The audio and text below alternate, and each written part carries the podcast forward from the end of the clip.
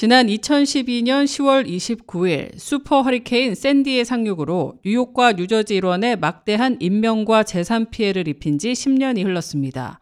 에릭 애덤스 시장은 26일 브루클린 브릿지 몽고메리 해안 복원 프로젝트 착공식에 참석해 샌디 10주년을 기념했습니다.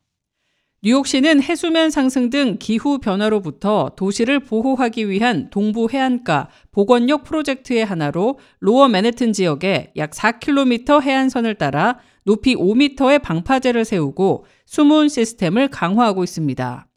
애덤스 시장은 향후 폭풍과 해일로부터 로어 이스트 사이드에 위치한 투 브리지스 지역을 보호하기 위한 방파제 건설을 주요 내용으로 하는 브루클린 브리지 몽고메리 해안 복원 프로젝트에 착수했는데요. 이 프로젝트는 빌 드블라지오 전 시장이 슈퍼스톰 샌디의 여파로 시행한 4대 맨해튼 해안 복원 프로젝트 중 하나입니다. 애덤스 시장은 성명에서 이 프로젝트로 4만 4천 명 이상의 뉴욕 시민들이 홍수의 위험에서 벗어날 수 있을 것이라고 말했습니다.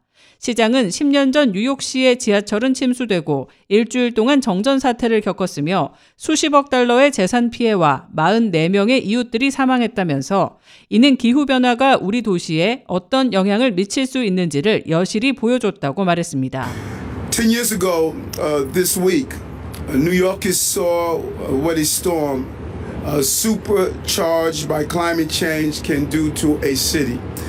Uh, flooded subways, a week long blackout downtown, riding downtown, seeing uh, this city in darkness, both uh, with lights off and just the spirit of the people were devastated. Thousands of New Yorkers without homes, without water, uh, without utilities, uh, buildings and property dam- damage, and most importantly, as the deputy mayor reflected on, 44 New Yorkers lost their lives.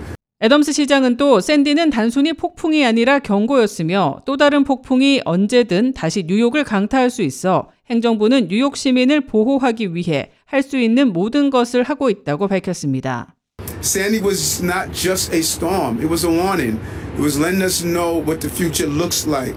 And we're, go- we're going to do everything we can to prepare our city and to protect New Yorkers. 당시 뉴욕에서만 44명이 사망하고 11명이 피해를 보았으며 190억 달러의 피해가 발생했습니다. 지하철은 나흘 동안 운행이 중단됐고 뉴욕 증권거래소는 120여 년 만에 처음으로 이틀 연속 휴장하기도 했습니다. 무엇보다 샌디의 영향으로 해수면이 240cm가량 상승해 우려를 자아냈습니다. 이후 뉴욕시는 허리케인 등 자연 재해에 대비하겠다며 2013년 200억 달러 규모의 프로젝트를 발표했으며 그 일환으로 뉴욕을 감싸는 방파제 건설을 시작했습니다. 뉴욕시 설계건설부 토마스 폴리 청장은 약 5억 2,200만 달러가 투입되는 이 프로젝트 건설이 오는 2026년 완공될 것으로 예상했습니다. 애덤스 시장은 이날 착공식에서 85억 달러가 들어가는 전체 복원 프로젝트의 순조로운 완성을 위해 연방정부에 추가 기금도 요청했습니다.